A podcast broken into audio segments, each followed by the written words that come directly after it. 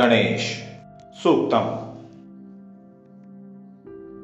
आतु न इन्द्रक्षुमन्तं चेत्रं ग्राभं सङ्गृभाय महाहस्ति दक्षिणे।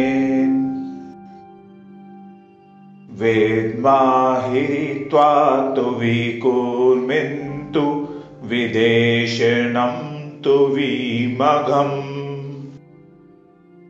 तु विमात्रमवोभिः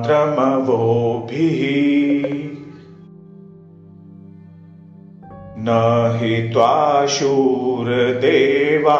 न मर्तासोदितसन्तम् भीमं न गाम वारयन्ते एतोन्विन्द्रं स्तवामेशानं वस्वः स्वराजम् न राधसामर्धिषन्नः।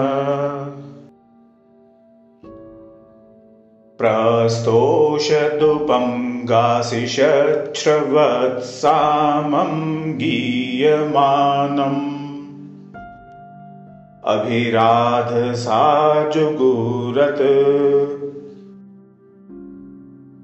आनो भरदक्षिणेनाभि सुव्येन प्रमृश। इन्द्रमानो वो निभाक् उपक्रमस्वाभरधृषता धृष्णो जनानाम्। अदाशुष्टरस्य वेदः